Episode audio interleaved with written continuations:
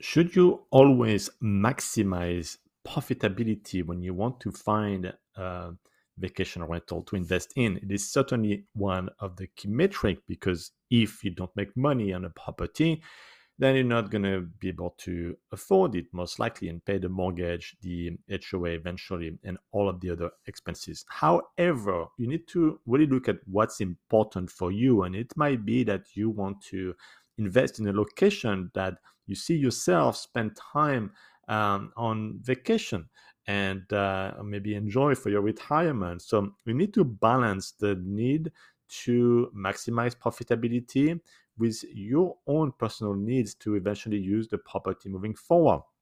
This being said, um, you should not uh, buy a property where you're going to lose money on, and you can actually do both.